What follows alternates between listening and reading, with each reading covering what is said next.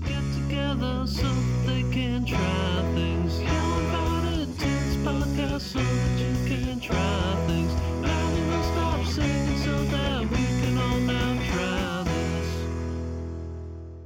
Hello, and welcome to Now Try This, the podcast where two best friends get together every week to try something new. I am Marcus, wizard of all things wonderful.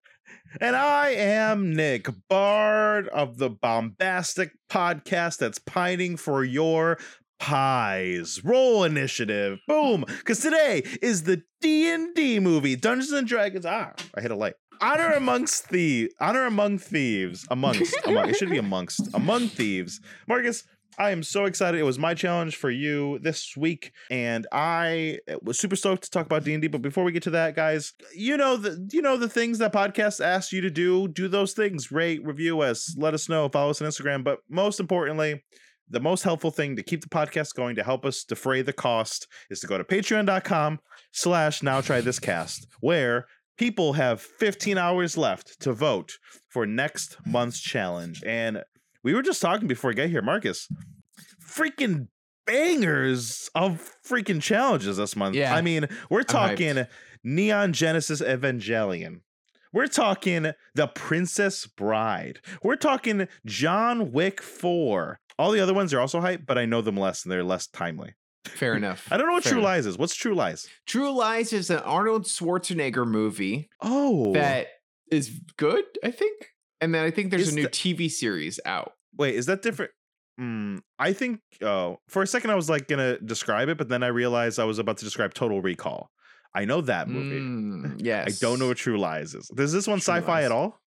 Yeah, I'm pretty sure. No, well, it's like government espionage. So not sci-fi at all. I mean, if you believe Arnold Schwarzenegger could be a spy, then if that's realistic to you, then it's just a good action fic. If it's sci-fi at all, I would have guessed I saw some of it. But if it's not sci-fi at all, everything I'm thinking of is Total Recall. Okay, never mind. Yeah, everything you're thinking of is Total Recall. Then we got Up Here, which is a new musical drama that I know you like a lot. Mm-hmm. I haven't really started it yet. And then Extraordinary, a new Hulu series. I mean, like really... really good stuff, and you guys can vote. All you got to do is give $1 to the Patreon, and you get to put in that tally and make your voice heard. And if you want to become a $5 patron, you can submit these challenges, put your voice out there, have people vote on what you want, and then all patrons can come over to the Discord and fight about which one's the best one. Be like, yo, True Lies, that's the best one, you should come watch it because Schwarzenegger, we like him now. You know? Yeah. No, let's just forget about the fact he was a Republican governor. Psh, let's just love him now. Yeah. Who cares? Right. Look, nice. I don't mean to talk about politics, but of all the Republicans I've seen recently, he was the best Republican ever. He seemed solid. He was like very solid moderate. Republican. He was very like, look, can we just gonna do just steer the ship. I'm sure he did some shitty stuff. I'm sure he did 100%. Some stuff that was okay. But when we're talking about like what DeSantis is doing with Disney, or like all the things he's doing with like taking books away and like all the things, it's crazy. I don't know how anyone he's losing that in the polls. He's not doing great. Trump is coming for him. Trump is coming for. Let's not talk about sad things anymore. And let's can I tell you one thing? One thing about him, because somebody called DeSantis Meatball Ron, and Trump hasn't come up with a good nickname for him yet, but he has been saying in interviews and stuff, listen, people call him Meatball Ron. I'm not one of those people, but people are calling him Meatball Ron. So it's so Trumpy to say the thing and not say the thing. So stupid. Honestly, I've been seeing so many AI memes of like Trump and Biden playing like video games together. Those have been coming up. I haven't been watching them. I just think in my brain, I don't care about the election. I just want to see them like game. I've been seeing them duel Yu-Gi-Oh and stuff. That's what's coming up in my feeds. I was like, I don't want to watch that. Honestly, it's crazy. I feel like I don't actually feel this way, but it would be cool if presidential elections were decided by duels. Whoa, what a world that would be. We'd be in the Yu-Gi-Oh world. That'd be crazy. Hell yeah. But we're talking like era 2 or 3, like era maybe 5Ds of Yu-Gi-Oh, because current Yu-Gi-Oh, nobody wants a president that could win a current Yu-Gi-Oh tournament. No. shade to all the Yu-Gi-Oh players. If you can win OG Dark Magician versus Blue Eyes, like that's the president I want. Yeah. Marcus, is there anything you'd like to talk about before we get to D&D? Honestly, no. Is there anything you want to talk about before we get to D&D? So, wow. Bam, bam, bam, bam. Zooming right to the plot of the episode. Today's challenge is Dungeons and Dragons: Honor Among Thieves. And it's a 2023 American fantasy heist comedy film directed by Jonathan Goldstein and John Francis Daley, who co-wrote the screenplay with Michael Giglio from a story from Chris McKay and Giglio, based on the TRPG Dungeons and Dragons set in the Forgotten Realms campaign setting. Okay, Marcus. Yes, we have talked about it before. Mm-hmm. We're a couple D&D boys out here. We have played a lot of D&D over the years, and in fact, I think our biggest claim to fame is we've been playing in the same campaign for 4 years? That's, I think the podcast is our biggest claim to fame. I meant our claim to fame to being D&D nerds. Okay, I know what you meant. Listen, a lot of people play D&D, but it's the ones they put in movies that I'd be like, I've been playing the same campaign for 16 years, and we're on the way to doing that. Yeah. Yeah, and we joined the campaign late. They've been playing that same campaign for 6 or 7 years, which is amazing. The world is continuing to grow. It's just such a fun game, and it's a good group of guys hanging out. And Marcus, talk to me a little about the explosion at D&D, because you got a little history with D&D. Mm-hmm. I know I don't. I am a bandwagoner. I've always wanted to play, but it wasn't until 5e came out and it became a little more mainstream, and I was able to buy a box at Walmart that I started to play. That's cool. You've been playing for a long time. Yeah, I mean, I've been playing pretty much since high school. Nerd. So I had a group of friends. I went to an all nerd high school. I don't know how you can really differentiate, but I definitely went to an all nerd high school. And so there was a group of my friends that were like, "Oh, are we meeting up for the secret game?" And I was like, "What's that?" And then the group of friends grew, and they were like, okay, are we meeting up for the secret game tonight? Are we going to hang out? Oh, who's hosting the secret game? And it was driving me crazy, because it's like, so many of my friends keep talking about this secret game and using the term secret game. And it's making me upset, because I'm like, I want to know what the secret game is. And they're like, you don't want to know what the secret game is. I'm like, yeah, I really, really do want to know what the secret game is. And so then they invited me over, not telling me even beforehand what the secret game was. They're like, okay, we're meeting up this day. Come with us after school. Like, we're going to go to like my friend's house and like do it. So we're like, okay. So I went, and they're like, it's called Dungeons and Dragons. And I was like, okay, I've never heard of this. And they're like, so basically you make up a character, and then your character does stuff. And then they passed me a sheet, and they were like, I made you a character. And I was like, oh, that's so nice. Awesome. And then I played my first game of D&D, and I had a blast. We were just being silly, like joking around. I think I kind of, fell into some of the trappings of, first time D&D stuff, where you're like a little bit of a murder hobo and you're being goofy. But then eventually you get into the role play a little bit more once you're more comfortable with it.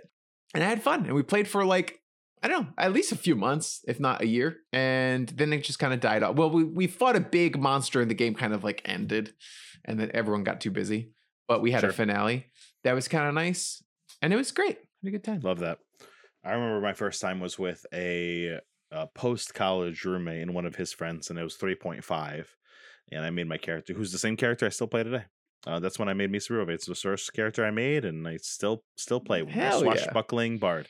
And we've been playing ever since. I just finished DMing a campaign last week where my players finally fought Strahd. The Curse of Strahd is a very famous D&D campaign where they fight this famous Dracula-esque vampire, and they fought that vampire, and they think they won.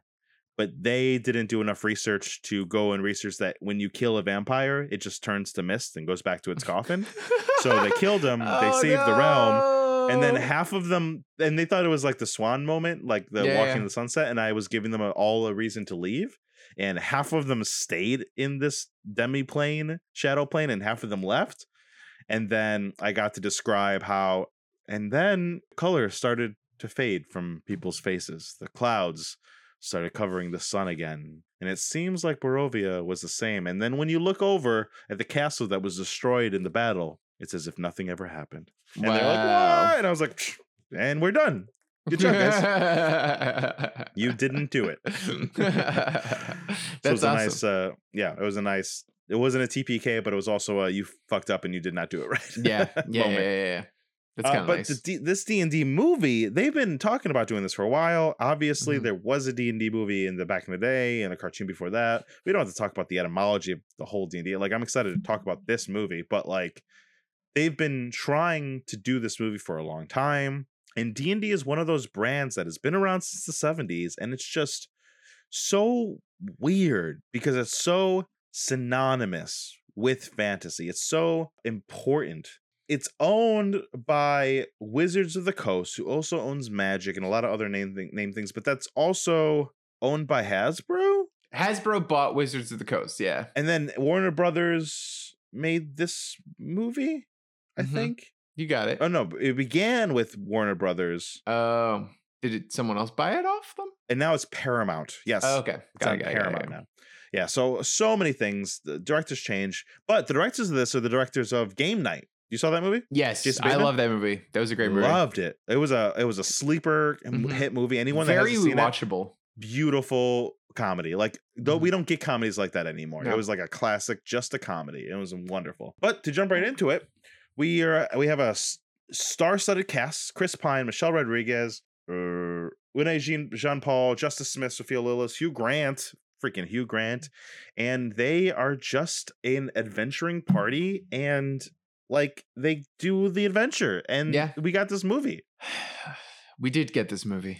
Uh-oh. Nothing against the movie yet, but I feel like I was kind of tired of the movie before it even, like, appeared in theaters just because of all the algorithms now and because every website has a version of TikTok, and so you're scrolling through your apps, and it's like, bam, you want to watch D&D. Bam, don't you want to watch D&D? Bam, here's the cast of D&D talking about D&D. And you're like, okay, cool, chill. I know I'm a fucking nerd. I'm sorry. But wait till we're a little closer to the movie actually coming out. It's true. And it's also like the D&D nerds are going to see it. Though all that effort should have gone somewhere else, maybe. Mm-hmm. Yeah. You know? From a marketing perspective. What do we know? We don't know shit. We don't know anything. Marketing movies. But it seems wrong. It's just like, I am going to watch the movie. Like, chill out. I don't need to, like, be endeared to the cast or have them talk a million times about... I don't know. Half the interviews were like, I've never played D&D before. They really were selling who the actors were.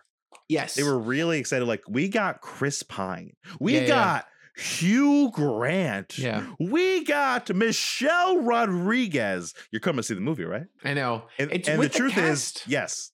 Yes. That cast was so weird. Like, it's so weird. It's just a weird group of people. And it's like they're all likable. And maybe that's what they were going for. I think so. But it's just a weird group of people to put together. Like Michelle Rodriguez, I don't have strong feelings about her. She was in Resident Evil and Fast and Furious, and like that's kind of where I know her from.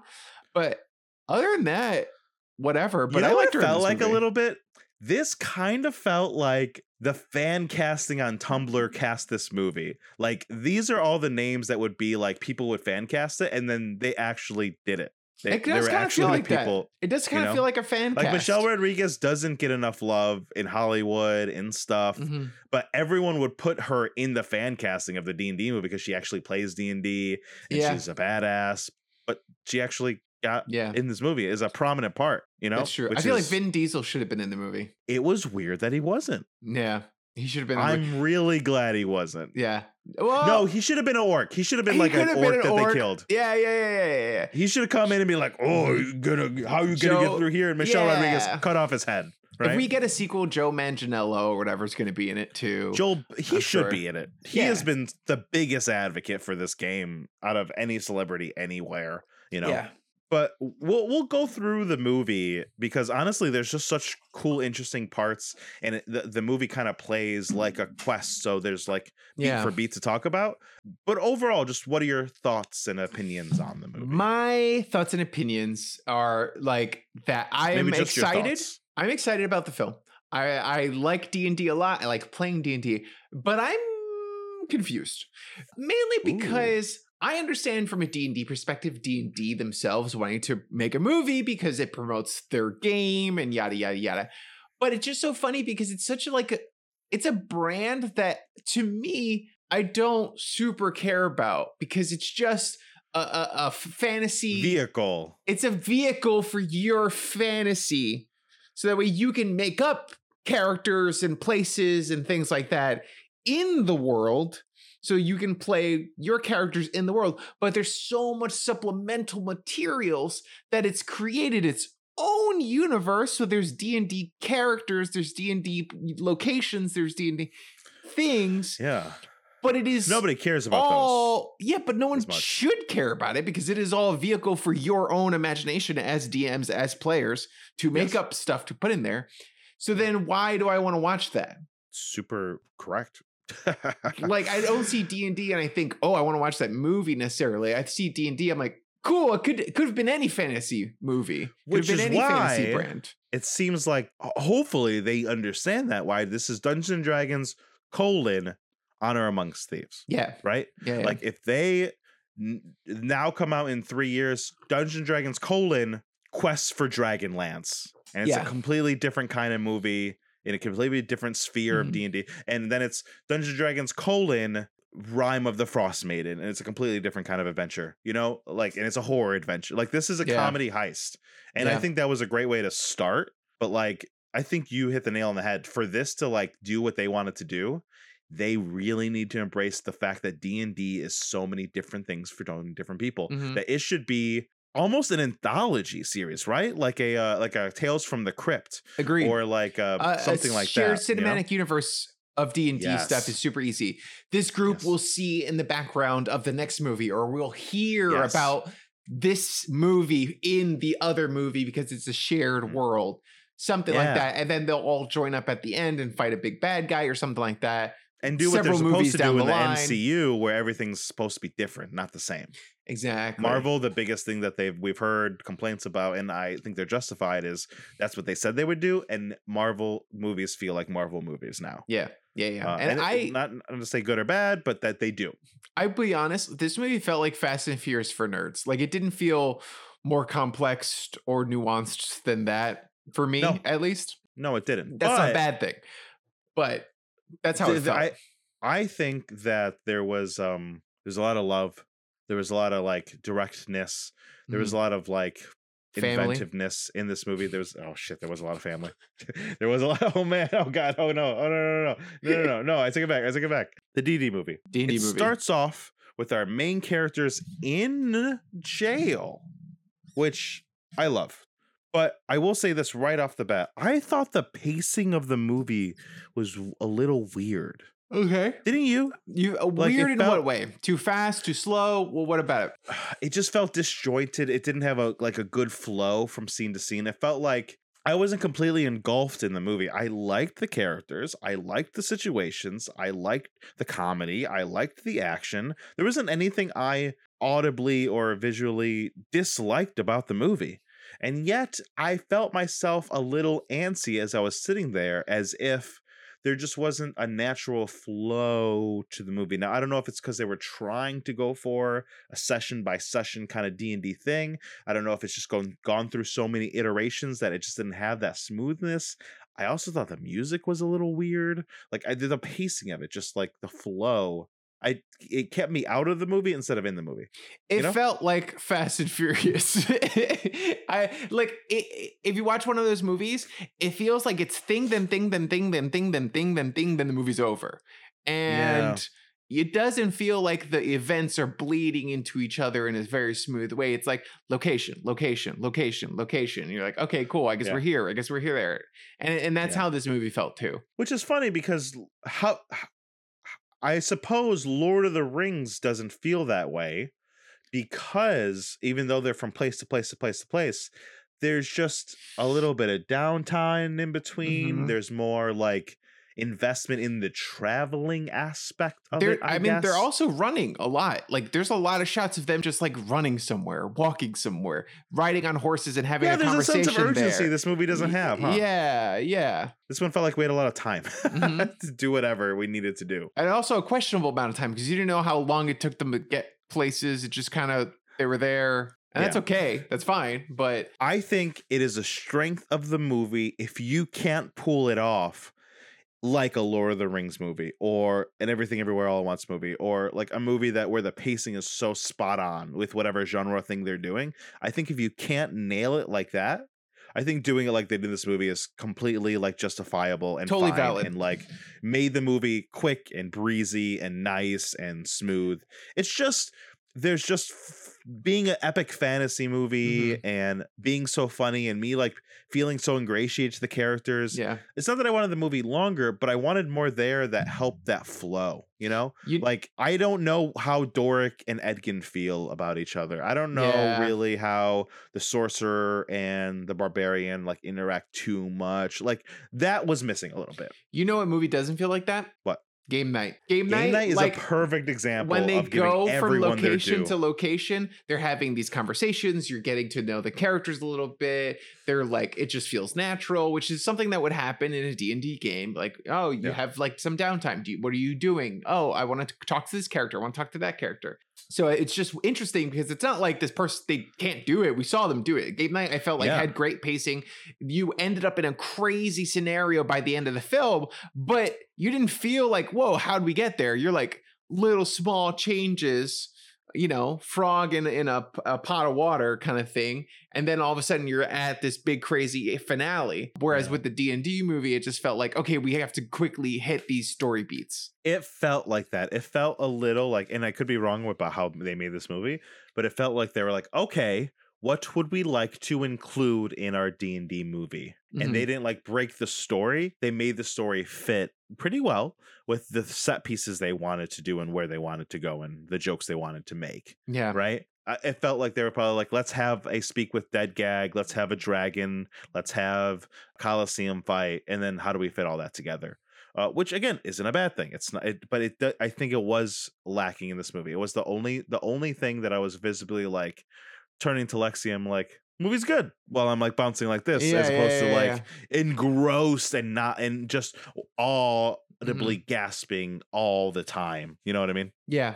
I feel like this is definitely a movie that I'm like, oh, it was a fun movie. Great to go see in theaters. Like, good summer movie. Good just like action-packed fun time.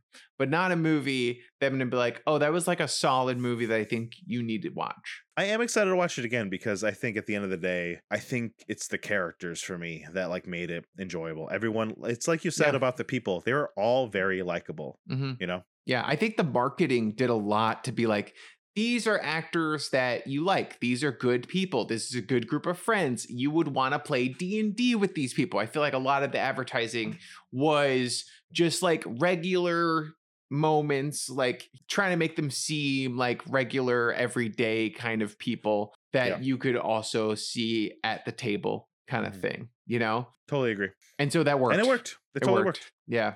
I think just to talk about him, Chris Pine's the kind of actor that's been around a long time. He's been in Star Trek. He's been in big movies all the time. And he's one of those people that everyone enjoys, but nobody writes home about. Mm-hmm. Gosh, I love me some Chris Pine. I think for me, he's right up there with the Ryan Reynolds and the Chris Pratts and the Downey Jr.'s. And as people are having conversations about all these leading men that are funny and witty and like charismatic and handsome, the Hemsworths and all that, I think Chris Pine's right up there. He does exactly I can't think of a single time in the movie where he doesn't do exactly what he's supposed to do. Yeah. He is like pitch perfect. He knows what kind of movie he's in. He is serious, but funny. He is serious, but doesn't take it seriously, you know, and it crushed it. I mean, the fact that they made a D&D movie and the main character is a guy as big as Chris Pine and he is a bard.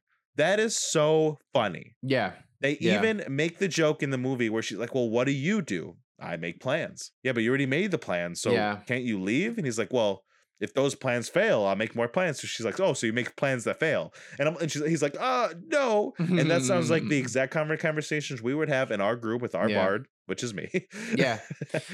It's funny that you say that, because you had texted the group something very funny, and I'm going to put you on blast a little bit, because you had texted the group like, oh, like representation matters. And it's so important to see characters like yourself in Dungeons & Dragons. And I was like, oh, yeah, obviously, like, yeah, there's two minority characters. You don't see a lot of minorities in fantasy. Like, that's sick. You're absolutely right. I totally see what you're saying. Seeing people that look like you on screen, that's so important, especially in fantasy. This movie's doing such great things. And you were talking about the white man, Chris Pine. One of the Chris's. As a bard, playing in the same way that you play your bard character. And I was like, what world am I living in right now? That's how I felt. He crushed it. I couldn't have asked for a better bard. I really couldn't have. Oh God, I loved that. That was great. Well, I just felt very pointy in the group, because every once in a while, just to put our group on blast, they don't like the way I play my bard. And like, it's fine. Sometimes we all have to flex our muscles with who we're playing with, and, you know, be cognizant of how everyone plays at the table. But like, sometimes I feel that way, and it's like, there's this mainstream movie with this mainstream person with these big budget things who are playing the bard exactly how I play my bard. So it was just very validating. But you're right. It's also wonderful how much diversity is in this movie. I mean, Michelle Rodriguez and Justice Smith are right up there top billing with everyone else. And like, oh yeah, definitely. You mentioned Michelle Rodriguez. Gosh, she's so lovely. Yeah, she does exactly what she's supposed to do. She's funny when she's wanted to be funny. Yeah. Does exactly what they're supposed to do. This felt like a Chris Pine as a movie. Like everyone showed up. The movie itself showed up. It did what it needed to do, and it got out of there. And it was like, it didn't overstay its welcome. So that worked. So even if you didn't love it, it wasn't like super long or like in your face about it. It went to it moved. Great. Yeah. It had, I don't want to say great pacing, but it didn't have great flow, but I think it had good pacing. Yes. Yeah. It was hard because the movie was like a quick, tight movie, but like, you know, you want for more, you know, like it's like those little moments, but I tried to do that. I mean, it really tried to give the characters character beats. Like, and I really appreciate the movie didn't need to. Movies don't feel like they need to do that, but that's what makes a good movie, right? Like, it was a little tropey Chris Pine's backstory, what it was, but like they played it serious. The opening gag, how they told his backstory. Yeah. Very funny. I was laughing when he was telling the council his backstory and he kept interrupting himself, wondering if, what was the character's name? Jonathan? Or no, it was not Jonathan. It was like Jorbathan or something. Jornathan? Something like that. Yeah. Which is such a, that's such a D&D joke, right? Yeah. That is exactly how... It's exactly what we would like name a character Jonathan. And then make fun of Jonathan. Yeah. Jonathan, whatever it was. And it was an a bird person, an Araraka or whatever it is. And he's telling his backstory. And then like Michelle Rodriguez, when you see her significant other, her ex, when you see the sorcerer's like inner turmoil with his ancestor, Forge, Hugh Grant's character and his progression of how he got to where he is. The only one that I think we needed more from is Doric the druid, because I agree. She was the coolest one and we know the least about her. She was just a tiefling who got adopted by elves. She was cool and smart forest. And that's all we got. She went on a date once with the sorcerer. I hope they don't date. Like once at the end of the movie, they were like, oh, maybe I'll give you another date. I hope they just stay as strange exes. I think that's way funnier and way better than now that they're lovers, because they're dorks and they don't work together. Yeah, I feel like it'll be interesting to see how that relationship develops. I think so. I'm glad Chris Pine did not end up dating Michelle Rodriguez or whatever. Like, that was really good that they had a brother-sister relationship. It was a great relationship. I loved it. Yeah. Again, Michelle Rodriguez, like, gosh, she's just one of those ladies who has just been in the business so long and just is a little taken advantage of, because she's like, people are like, oh, you're like a badass woman in the background, or like, you know, but like as a Latina, as an action star, she has earned her brass to be co-lead with Chris Pine in a movie, and it was just so cool to see, because she totally deserves it, like as a person, as of a performer, and she was so great in the movie. Like when she's kicking ass and Chris Pine's like trying not to die, it's very funny. They're the odd couple that totally works, and you buy their love, and you buy the daughter's love for her and their relationship, and it's so good. And by the end, you know what T's saying in the chat, you see that like their relationship was strong, and she's the only mother that Chris Pine's daughter ever knew, and it was nice, and it was just like a beautiful thing to see. And since you saw it coming a mile away, right? Of course. But if Michelle Rodriguez wasn't so sincere in her performance, it wouldn't have worked. Yeah. That's why it worked, because she was like, she was so great and so sincere and so lovely and kicked so much ass. I think that we had some problems with the flow of the film, but I will say this, the jokes and the like relationship stuff, I think really, really landed. Like their dynamics were great and the comedy was great, which is hard to land in a film. The jokes were great, right? The jokes were very like legitimately funny. Yeah. Like maybe there was a moment of cringe or two, but like overall in the world, the jokes were, and something about the jokes that really stood out to me is they were confident jokes, similar to Game Night, where the biggest one is the joke with the resurrect dead, right? So they have to go to the field, they need to resurrect one of these dead people to find out the location of something, and it could just be a one joke where Chris Pine accidentally uses his questions, but they do it again and again and again. And then there's a meta joke underneath that where they have to go to different corpses to follow the helm as it passes hands. And Marcus, that's all one big joke, right? Yeah. But they pay so much time and attention and sets and money because they needed to make all those corpses, all those effects. And they had a whole flashback sequence of a whole warrior battle. You have to pay all those actors. You have to pay all the sets. They had to, and they did all that for the joke that the resurrect dead spell is stupid. And like it never goes, like in the movies you go to the person, you find out, you move on. This is how it happens, like in a D&D game. If you have like a clever DM, they would totally fuck with you like this, you know, and mess with you like that. And it's so funny, and they give it so much weight and importance because they know it, it's confident, they're confident, right, about the joke. And that happens throughout the whole movie, and it's really nice to see. Absolutely. I mean, just the fact that the movie starts off, you know, and they're in the jail cell and they're trying to get a leave, and they have a plan. Oh, Jonathan, and then Jonathan comes and they grab him and jump out the window. That's like, the whole joke. And then like that's hilarious. And the fact that like as they're jumping out the window, they say like, "You were pardoned." Like they got the. We liked your story. That was so good. I was like dying laughing at that scene, and that was a great way to start the movie. Great way to like introduce you to like, these are the kind of characters we have at play, these are the kind of people, this is the kind of story we're going to tell, and this is the kind of fun we're going to have.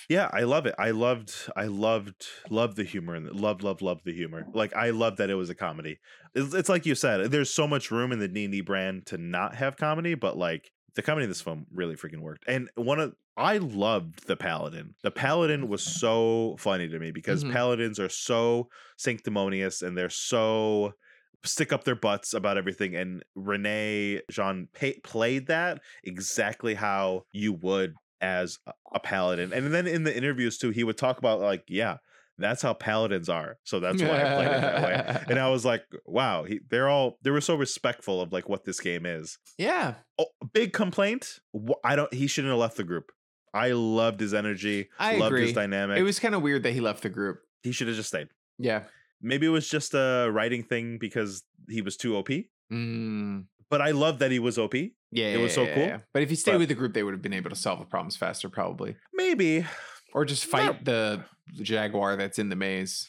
Yeah, that's true. So to talk about, it'd be a waste to not talk about like the amazing set pieces and action pieces of this movie, like how it all played out. Like, so, you know, once we meet all our, oh, you know what? I just realized that this movie does the stupid thing that I see in movies that I usually hate, and I did not mind to hear, where it's the gathering of the group one by one, getting them all together, right? Like, usually I'm really annoyed at that, where it's like, it's almost like they'll go meet the person. It's like, we need to meet our bombs expert. You're annoyed by that? You love heist films. I like, you know what? You're right. I do like that a lot. But I'm specifically thinking of one movie where it was done really badly. Which one? Actually, I think Justice Smith was in that movie. Kong Skull Island, 2017 film. It did that with its characters, and it was one of the cringiest, worst things I've ever seen. I hated it so much.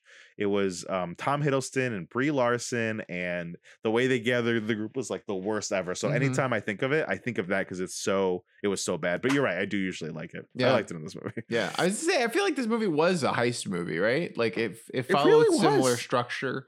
It played with it though because there was magic involved. Yeah, you know, of course. Which was just enough of a difference to make it different and fun. Mm-hmm. But then the whole conceit is, I think that again, I think if you were talking negatives of the movie, I guess this would be one of them. It is a fetch quest. They have to get this thing, to get this thing, to get the helm, to get the thing, to get the stuff, to get the thing, right? Yeah. And we have to one by one get all those things. But the journey to get there was great. So, you know, the whole Underdark fight with all the people that the Paladin killed and then the dragon. Oh my God. I love Chubby Dragon. Yeah. Chubby Dragon was adorable.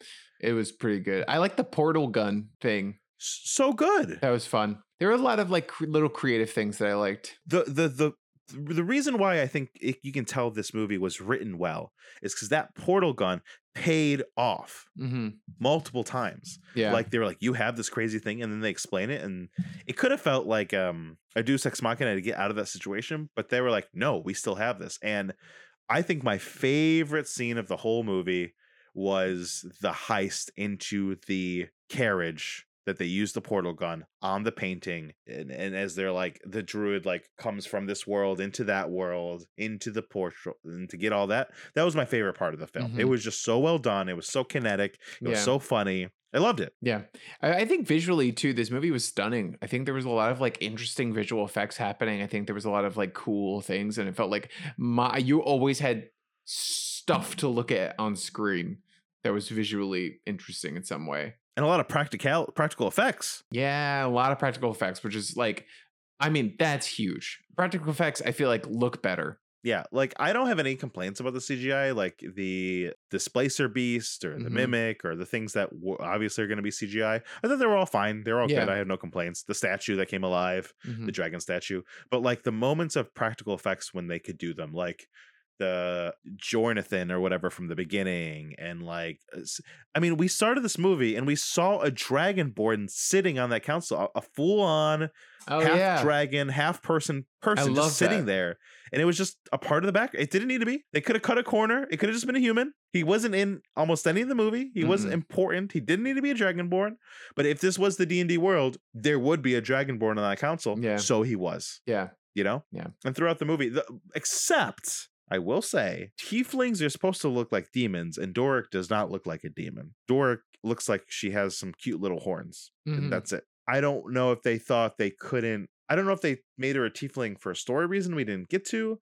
I don't know if they were scared to make her purple and look like a demon because they thought they wouldn't work. Yeah. Yeah, T, she had a tail, but when did that tail come into play or was important, right? Like, it was barely there. You know what I mean? Yeah.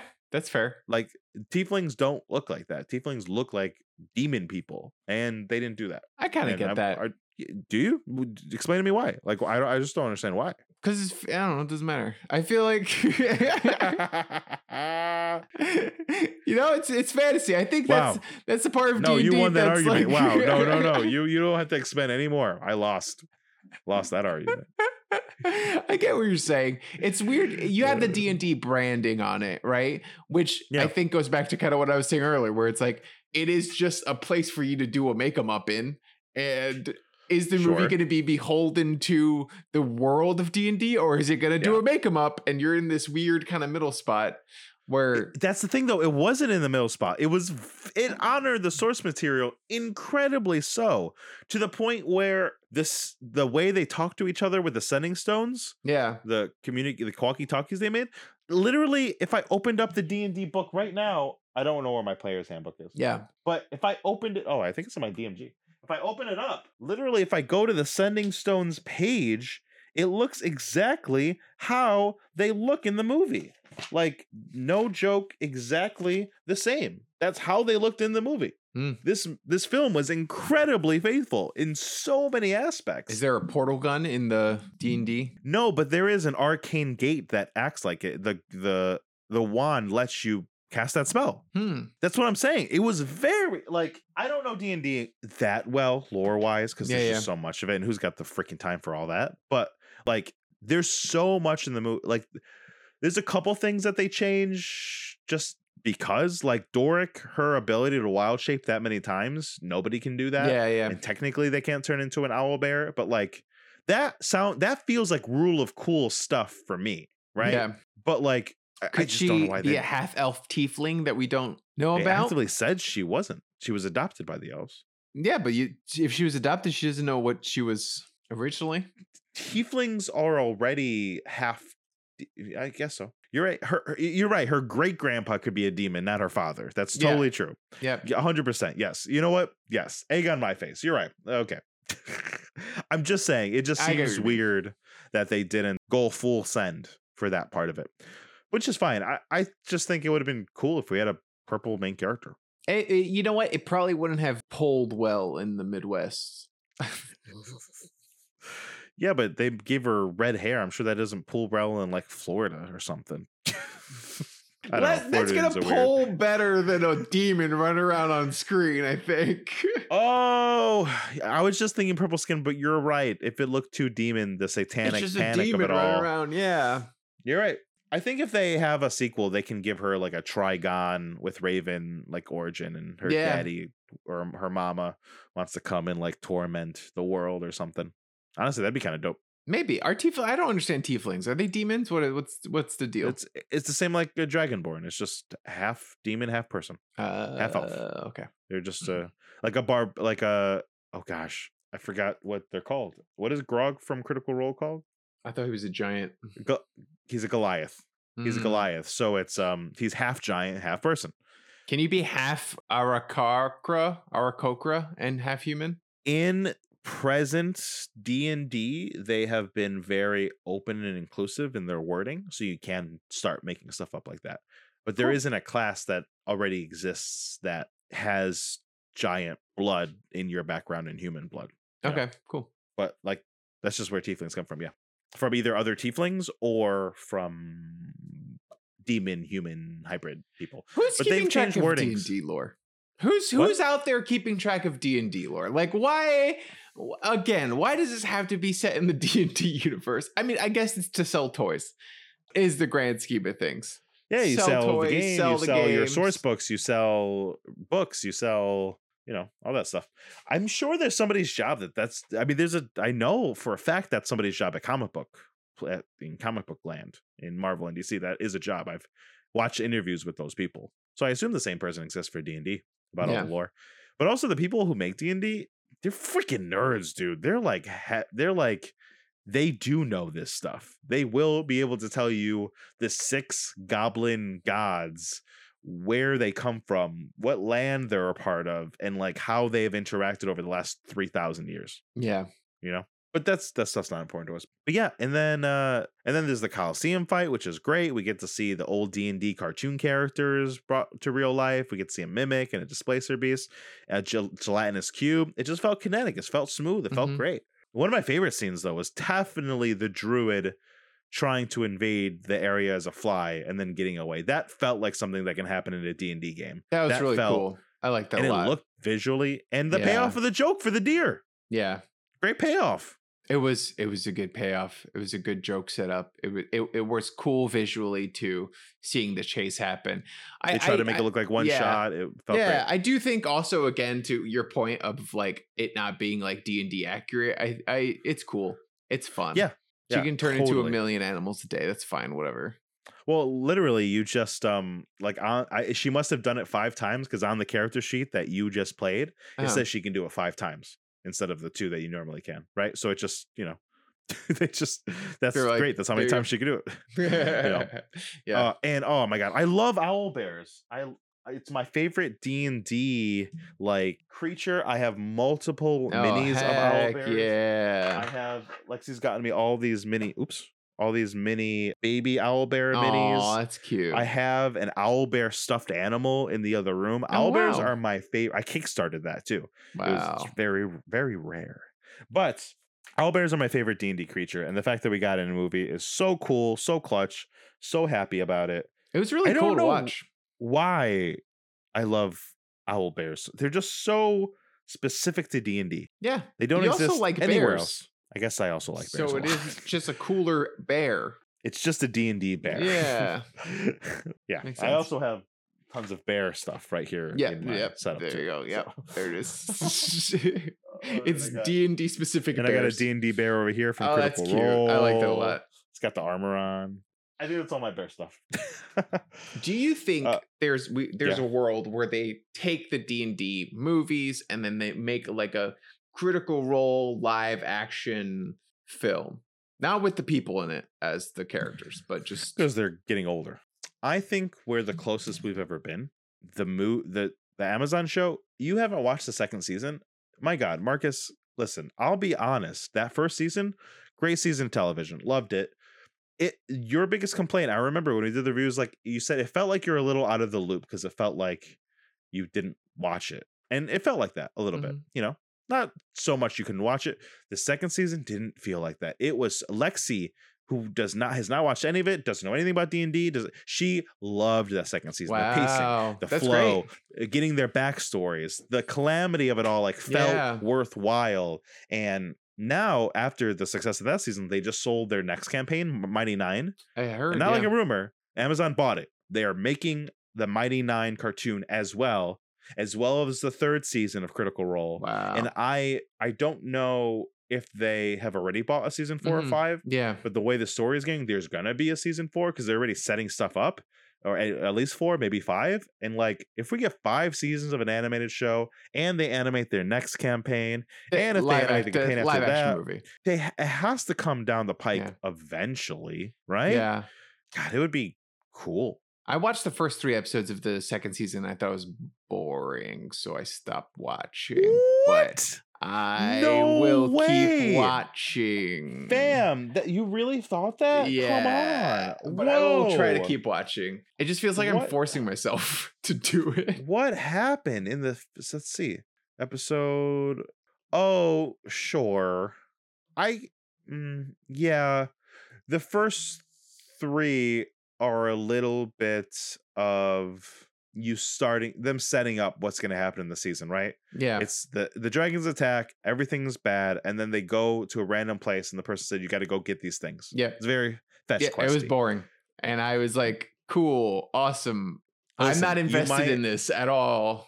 You might not like the rest, but I will say, trying to be unbiased, the next parts of the show are them going to get those things. Yeah. And every time they go to get something, something's happening in that place that's specific to one of them. So when Matt Mercer crafted the story, he didn't just have them go get random things. Yeah. When they went there, for example, not to spoil too much, they have to get the Titanstone Knuckles. They're owned by Grog's uncle. Yeah. Who tried to kill him and pull him out of the clan, right? Yeah. So it's big stakes are involved and it's cool stuff. Here's my biggest problem with all of this stuff. It feels like I am listening to my friend tell me about their D&D campaign, which is cool and awesome. And I listen because they're my friend, but I don't know these people. They're not my friends. So I don't care about their D&D campaign. So fair. It's like watching them play D&D, including all the boring parts. Mm-hmm. And those parts are skipped when you tell me about your D&D games or other people tell me about their D&D games. So it's kind of, I don't know. There's just that lack of connection for me in all of this content. And for this movie, I felt this is just a fun, cool story that I'm enjoying, which is kind of nice. Yeah, there could have been them finding out their fetch quest in this film was very quick. Mm-hmm. It was great, we need the helm, let's go get it. Yeah That was it. And it was just in connection, like, they needed Justice Smith's character, and they were like, cool, Justice, how do we do this? Well, we could get the helm, but it's probably impossible to get. And they're like, nah, let's go get it. Cool. And then it's going. Whereas a TV show or anything else feels like it should explain why, why we have to get those things and where those things came from, because there's a lore involved and they're fantasy things, I mean? So I totally hear you, but I will say, by the end, I was freaking jumping off the wall with how much I loved it. But if it's not your thing, you're just a loser and you can't be involved. Like, what can I say? You know what? That's probably not what it is. No, that's the only thing I can think of. Like, out of all the things in the world, you not liking this singular show that me and T and Lexi like, mm-hmm. I'm pretty sure that just makes you a loser and weird. That's fair. Right? That's how it works, right? Yeah. I'm an outcast. No, not everything can be everyone's cup of tea. But I would say maybe give it one more shot, getting past the initial start of the season. Yeah, I feel like I'm not really watching, but occasionally we're watching Dimension 20 and making our way through that. Yeah. I would not watch a TV show of that. You know what I mean? And I don't know necessarily. Yeah. I haven't watched all of Critical Role, so I don't know if it's the same kind of deal, but I like it, and it's interesting, and I want to keep trying to watch it for sure. Marcus, I'm so far behind in Critical Role. I am getting to the age already now where I'm like, watching live play campaigns is a young man's game. Honestly, I feel like the market is like oversaturated. Everyone's doing it. Everyone has one, and I'm sure they're all so like cheap. Mildly interesting.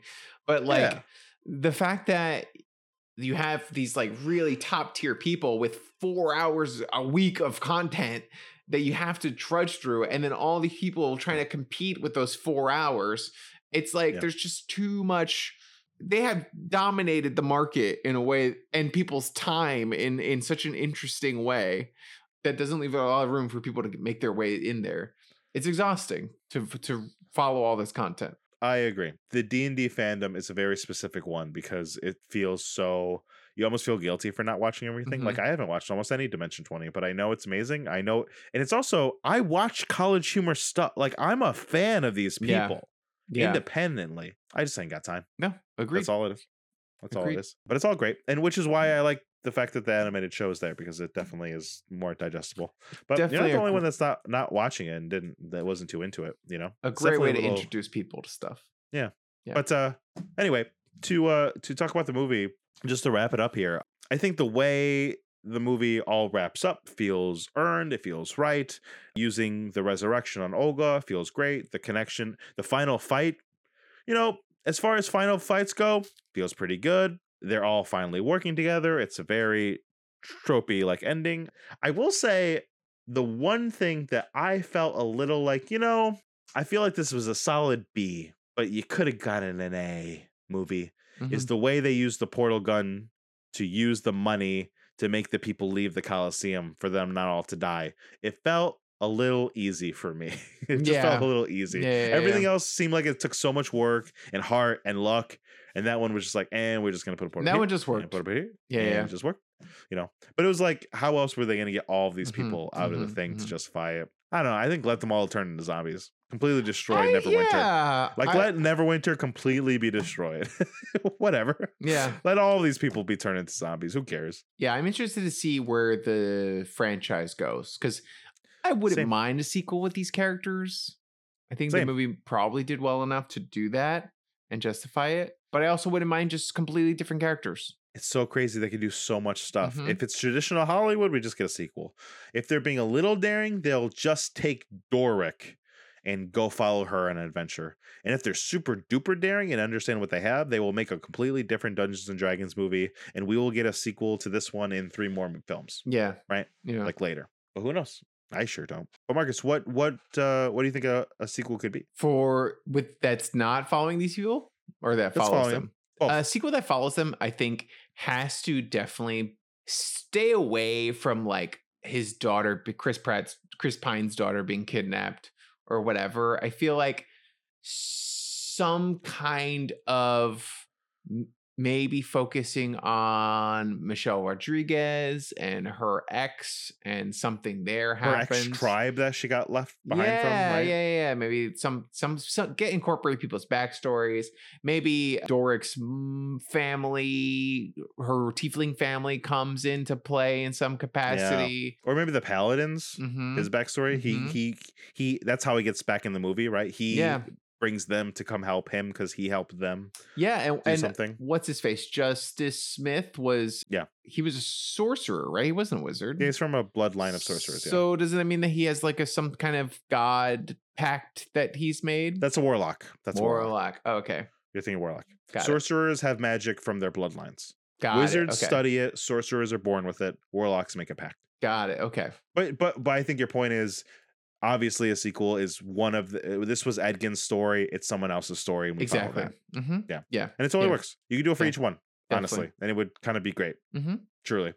And then if they make a different, like what I know, you might not know all the D&D properties as much as some of these freaking nerds out here, but like, what next D&D movie would you want to see? Would you want to see a horror movie? Would you want to see? It's interesting that you say this.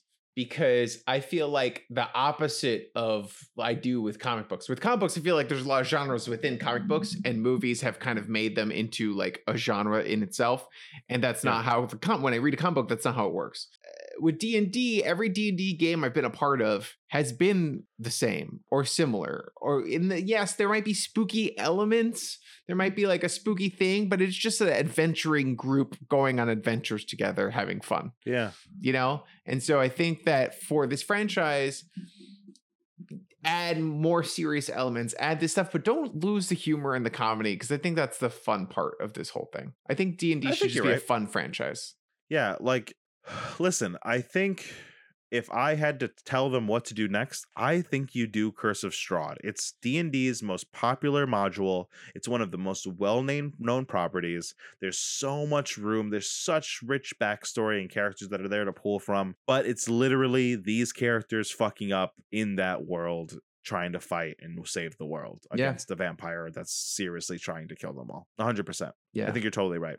I think they nailed the formula. I think they were like, I think this is it, and I think it's it. Yeah, you know, there's things to improve upon, of course, but like, I want to see more movies like this that are fun adventuring parties, but in different settings, in different stakes, in different, you know, avenues, right? Yeah. You know, fighting Doric's parents, you know, fighting trying to free Barovia of the reign of Strahd, trying to stop Tiamat from being resurrected, right? That would be fun.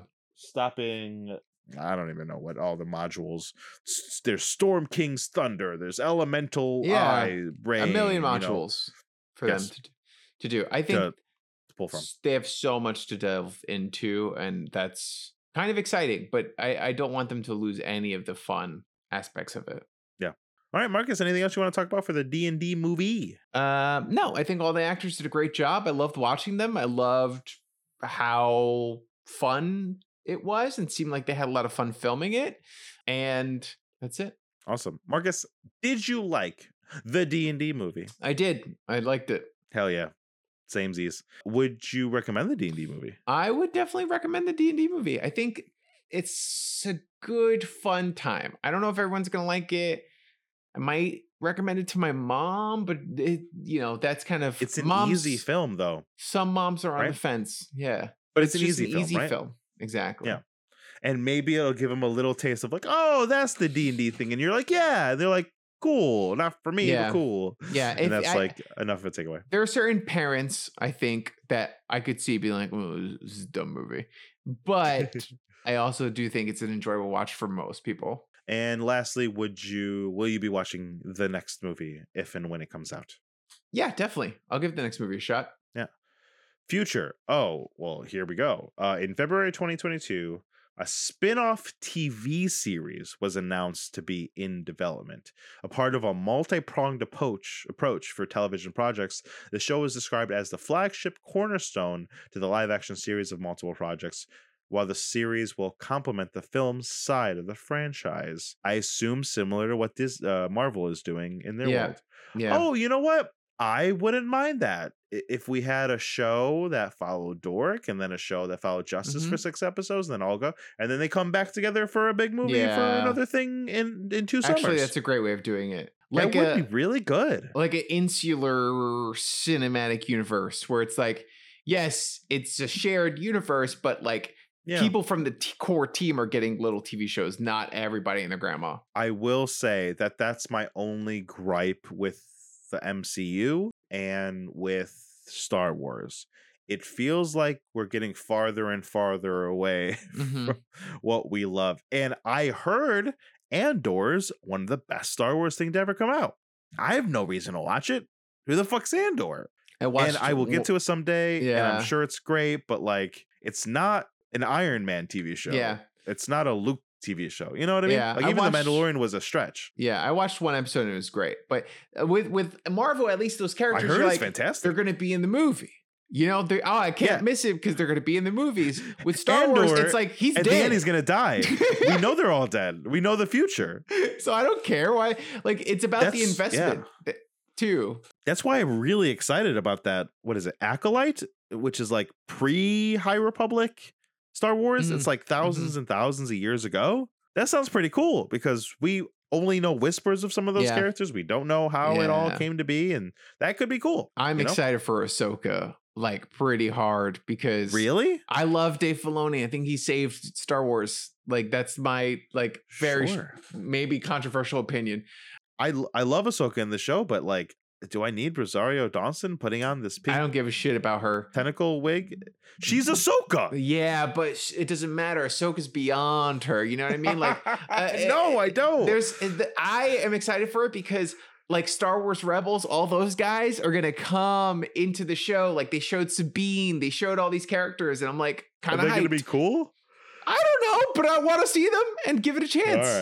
All right. You know? Well, maybe I'll get to them someday. Lexi and I are watching Mandalorian very slowly, so it's our first Star Wars thing ever. No, the beginning of Mandalorian. Oh, we're like, so you're season episode 1? Like 5. Yo, season 1 sucks. Well, I was making Lexi watch it. Okay, I think it's fine. It's just more episodic than I think we would have wanted it to be. It just season 2 is much better. So the first episode of season 1 I think is great. Last episode of season 1 I think is great. Season 2 is great, and then I haven't watched season 3 yet. All right. Well, Marcus, if you feel so inclined, like one of our fans, to follow us, you could at Now Try This Cast on all socials. You could leave us a podcast review on Spotify or iTunes. We would love some reviews over there because they help bring traffic to the show, get more fans, get more people talking. And if you really want to support us, you go to patreon.com/nowtrythiscast, where you can vote and submit suggestions on what we do. Join our Discord. And if you can't do any of that, we just love that you listen. We appreciate you. Good night. Good night, guys. Remember, Patreon, you can still vote if you're listening right now, if you're live and you haven't voted already.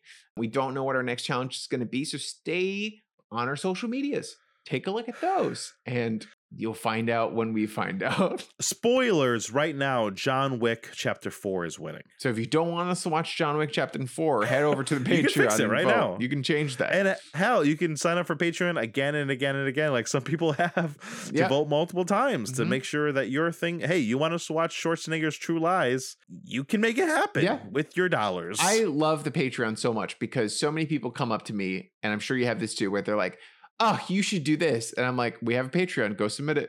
And then when they realize they have to pay money, they're like, And then you see if they're how true their convictions are. And you see if they're actually going to listen. Listen, people tell us things to do. And I'm like, do you listen? Yeah. Do you care what we do? And they're like, oh, well, you know, I've been busy and sure, that's fine. But, but like, why am I going to do your thing if you're not listening? Exactly. To the thing? Exactly. Give us your money. Because we love you. We love you, and we'll do your thing.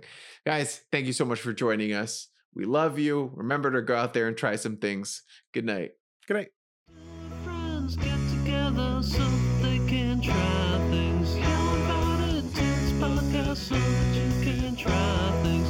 Now we will stop singing so that we can all now try this. I think the easiest way to like really get into talking about is Marcus, who was your favorite character in this movie? my favorite character from a like who I liked the most, I would say the Fat Dragon. Great. Out of the main cast of characters who have top billing on this movie, who would be, you say, your favorite amongst those thieves? The druid. Well, let's find out how you run her, because we're going to play a game. Roll the clip. Now try this trivia. Now try this trivia. Now trivia. Now trivia. Now trivia this. Well, Marcus, I thought that the best way to find out how easy and or hard it is to play this game would be to play the game a little bit ourselves. Marcus, to make that fair, I am not going to do anything except play with you, because we're pulling in the professional DM, Tizom Pope, to run us through, holy shit, to run us through this game. The way this is going to work is I have here, we're very lucky. Wizards of the Coast released character sheets for the people, for the characters, for the people in the show or in the movie. So you will be able to be Doric, the tiefling druid, here while we play. Okay, that's awesome. And I would have picked Doric, you son of a gun, because she's the most powerful person, but I cannot now. So should I pick the paladin, the bard? You got to pick sorcerer? The bard. Come on, you're a bard boy. He can do the least amount of things, though. Oh, wow. Okay. He can attack with his loot, dude. That's what you got to do. What's his charisma at? It's 18. Okay, that's but if it's on charisma, Hugh Grant's charisma is 20. Oh, come on. That's insane. Take it away, T. I'm done talking. Well, first thing I would like is to thank you for inviting me on something that isn't as depressing as Grave of the Fireflies. So I appreciate that. Introduce yourself, T. My name is Tizom Vanclief. You can find me on all socials at Tizom Vanclief. That's TizomVanclief. I am a dungeon master, a writer. I have a YouTube channel. I'm a foodie. I do a little bit of everything, and I'm a little bit camera shy, so I'm probably not going to look at the camera. But I have been playing D&D for, 8 years now, I think? Wow. And now I'm going to run a quick session for you that I wrote in about 15 minutes today. Let's go. I am ready. Yeah, let's call on Nick for asking you today. Yes. That is fair to do. Okay, so you are playing Doric and Edgin. Right? That's right. Edgin, that's his name? That's right. Okay, so handsome, loving bard, yeah. So you are in the Colosseum, and you look to see the Red Wizard, Safina, enraged by defeat. The souls of the Colosseum stolen from her. Consumed by hatred, she screams in agony as veins of black necrotic energy spill forth from her. An ominous black door appears in the center of the arena, opening beneath your companions as they fall to the depths. No! You rush over. And probably my daughter. Probably. You rush over and you see just the void. What do you do? I jump in the void. No, don't jump in the void! And I turn to Hawk and fly after him to try to stop him. But like a big hawk, if I could turn it to one. Well, maybe like an eagle? An eagle. Sure. Edgin, you jump in, and your sense of direction wanes as you fall into the cold darkness. Doric, you jump into the air. Your limbs turn into wings as you fly down, and you, just as you were about to catch Edgin, he disappears. So you continue flying on until you hear a large crack as Edgin reaches the bottom of the chasm. You find him lying on a pile of decaying bones, and he takes... it's okay. The bones broke my fall. 6 points of fall damage. Oh, I got to keep track of this. Okay. Before you is a room of dim light. You see a massive stone and wooden door, but your friends are nowhere to be seen. What do you do? Know magic stuff. What's going on? I totally know magic stuff. Hold on, let me... Woo! That's how I do magic. That's my magic noise. That was from the film. What spells do I have? Just casting following spells using wisdom. Animal messenger, beast sense, speak with animals. Those are bad spells. That's all I got. You also have cure wounds, entangle, fairy fire, and thunderwave. Yeah. Okay. I can see only the door. I do a perception check to see if I can see around. Make a perception check. I also get up from the bones and look around me. Make a perception check. Oh yeah. 13 for Edgin. There's bone dust in my eyes. Edgin, you see a door. Yeah, hell yeah, I do. Nice. I got a 7. You both see a door in front of you. In the distance, though, you do hear the yell of your companions. What? Does it sound like it's coming from behind the door? Sound like it's coming from behind the door, and then momentarily, a second later, you hear movement to your left. Mm-hmm. And you hear the rattling of metal. I shoot a slingshot at... I don't shoot the slingshot, but I shoot it in the direction of the sound. I turn back into a human. I guess I'll turn back into a human. Make an attack. Attack roll as a disadvantage. I pull out my loot, my reinforced loot. Ooh, I got a nat 20 on one and an 11 on the other. You miss. You hit nothing but a wall. You hear something move swiftly. Make a dexterity save. Oh no! I rolled a 6. We're gonna kill these movie characters. Doric, you hear movement to the left. You shoot in that direction. You hit nothing, and then you hear movement. And right as you hear that sound, you shift slightly to the right, and you see a claw, a bone claw, just barely miss you. You see a creature emerge. It's covered in chains and keys. Its lithe, emaciated body is long dead. Its ghastly eyes are staring directly at you. Roll for initiative. Oh, no. 18. 6.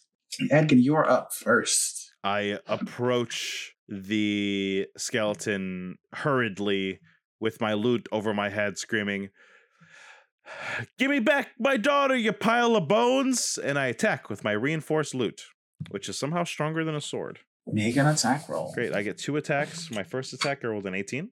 That hits. My second attack, I rolled a 17. That also hits. Great. These, you know what I've realized is these characters are kind of OP. Yeah.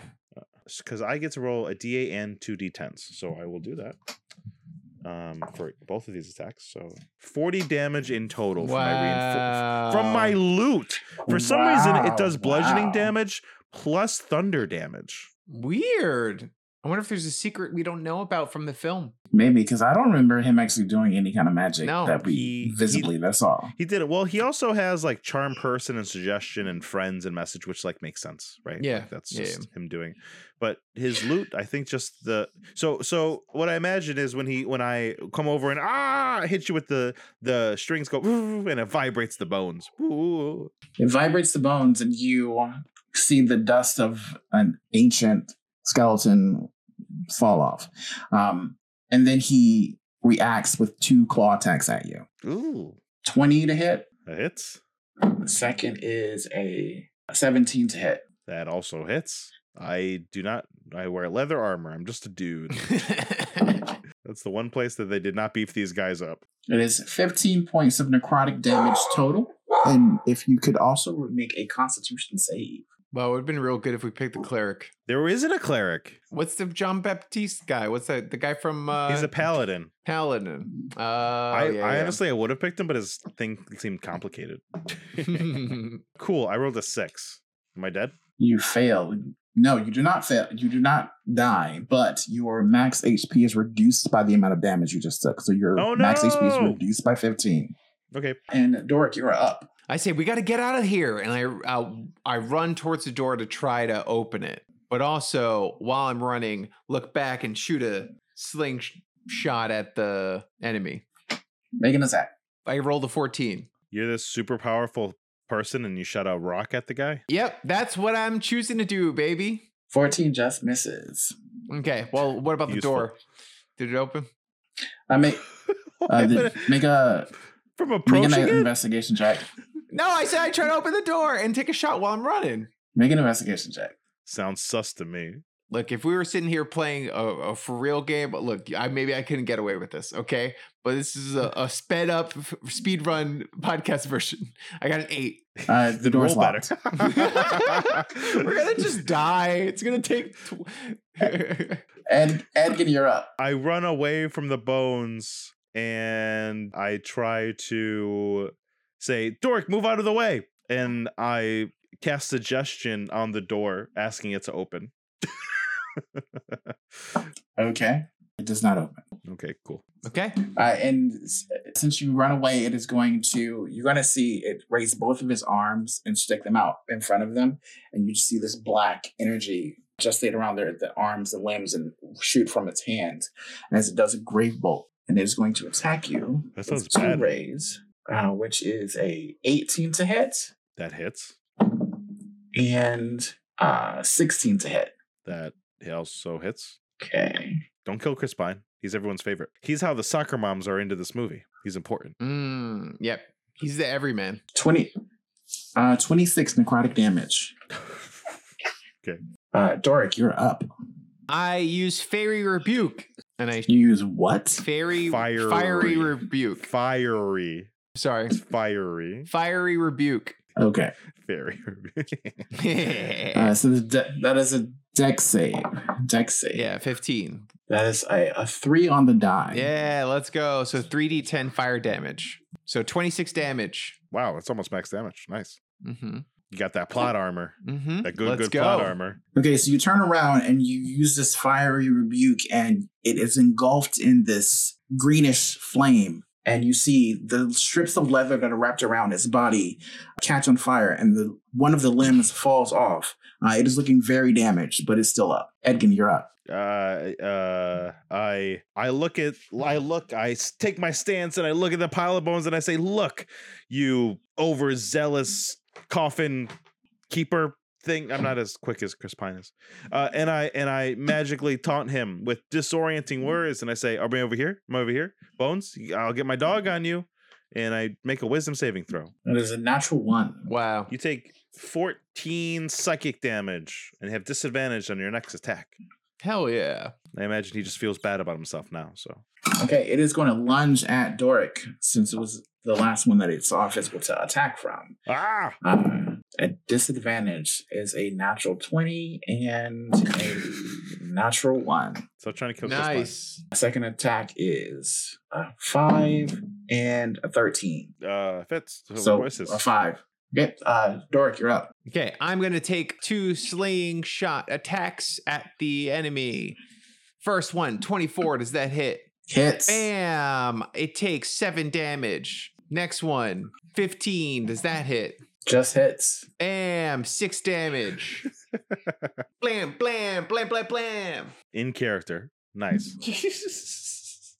You hit it with your sling attacks, and it just catches on one of the strips of leather that are already on fire from your fire rebuke, and hits it directly in the neck. The head falls off, and the body engulfs in flames, and you have felled the creature. We did it. We have to get out of here quickly. We don't know how many more there can be. All right, Doric, if you're done showing off, can we please save everyone? Come on. And I go and start slamming on the door with my loot. I look around and see if I can see any way of opening the door again. I keep hitting it with my loot. Like maybe something fell off the creature or something. Make an investigation check. 15. I don't understand why you're not having me roll an attack roll for my attacks on the door. Roll a strength check. 20. No, 17. You hit the door and it has some give, but it is still locked. With your investigation check, you find hanging from the leather straps that crisscross the body of the creature, a key that's carved from black bone. And you see that it looks similar to the lock on the door itself. So you're able to open the door, and you find your companions on the other side. The magic of the void fades, and you once again find yourself standing in the midst of the Colosseum, the withered husk of Safina unmoving, and the final wisps of her magic spent. And that is the end of your session. Woo! Chris Pine, what was that? I forgot your character's name. Edgin, okay. Thank you so much, T. That was great. Thanks, T. You're welcome, guys.